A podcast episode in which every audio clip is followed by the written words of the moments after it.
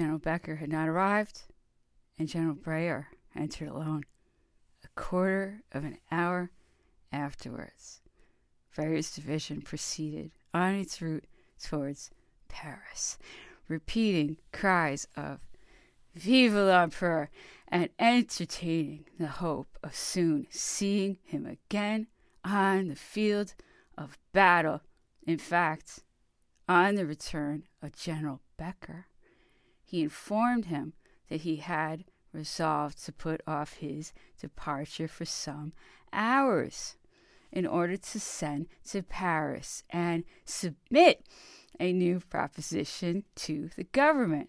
This proposition was an offer to resume the command of the army in the name of Napoleon II. The general, astonished, at first attempted to escape this mission. Sire, said he, how can I venture in my position to undertake such a mission? Would it not be better fulfilled by an officer of the imperial household than by a member of the chambers and a commissioner of the government whose instructions are limited to accompany your majesty? General, said the emperor, I have confidence in your loyalty and entrust you in preference to any other with this mission fulfill it instantly, and you will render me a new service. The general bowed. Sire, replied he, I am proud of this proof of such a generous confidence, and since my devotedness may perhaps be useful to your majesty, I do not hesitate to undertake it. General Becker sprang into the post chaise, and without losing an instant, set off for Paris. But when he arrived at the Pont de Neuilly, he was obliged to leave his carriage. Barricades having been erected across the bridge, and to creep along outside the parapet at the risk of falling into the Seine. On the other side, he found a hackney carriage and took possession of it The general was introduced as soon as announced. The Commission of Government held its sittings permanently. His presence excited a surprise which no one attempted to dissemble.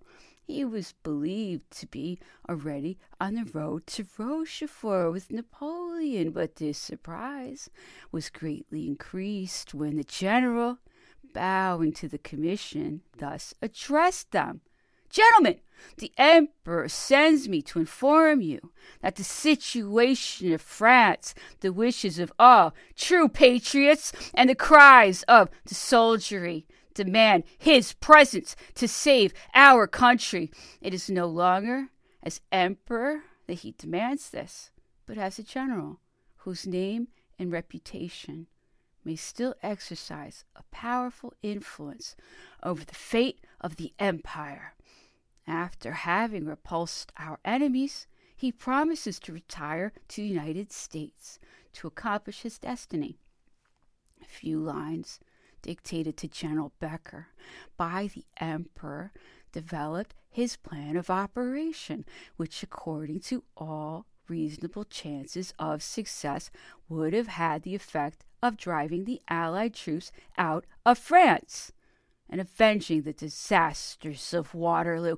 80,000 men were collected about Paris, that is, 30,000 more than the emperor had under his command in the campaign of 1814, and he had then, for three months, resisted the united armies of Russia, Austria, and Prussia, and France was aware that it would have been victorious in this struggle had it not been for the capitulation of Paris, it was 45,000 more than General Bonaparte had when he crossed the Alps and conquered Italy. The provisional government, instead of embracing the proposal, received it with a sort of terror.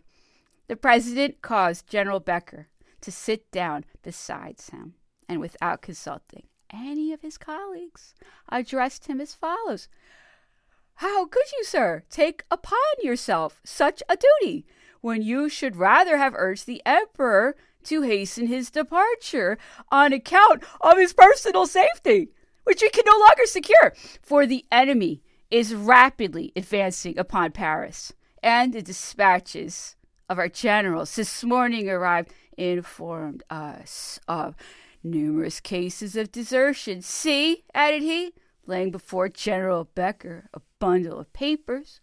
Read these dispatches from Generals Grouchy, Vandamme, and others. You will perceive that a more protracted delay will expose His Majesty to the danger of falling into the hands of the Allies. General Becker took the letters in silence and perused them. Come, General, said the Duke of Otranto, Fouché, whilst he was thus occupied. Tell me honestly, who was with the Emperor when he sent you on this errand? The general had no reasons for keeping silence. He named amongst other persons the Duke of Bassano. Now, said Fouché, I begin to understand who gave the emperor this advice, but tell him that his offers cannot be accepted, and that it is most necessary that he should immediately set off for Rochefort, where he will be safer than in the neighborhood of Paris. I am ready to return to Malmaison, my lord Duke, answered General Becker, but I should wish, at least, to be the bearer of an official communication respecting the result of my mission. For if I return to the Emperor with nothing but a simple verbal message, His Majesty may reasonably doubt of my zeal and sincerity in executing his commands.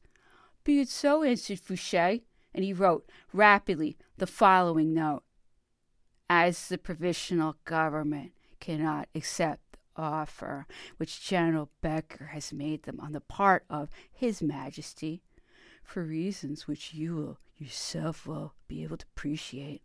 I treat you, my Lord Duke, to make use of the influence which you have constantly exercised over his mind in persuading him to set out without delay, inasmuch as the Russians are advancing upon Versailles, etc., etc. The Duke of Otranto.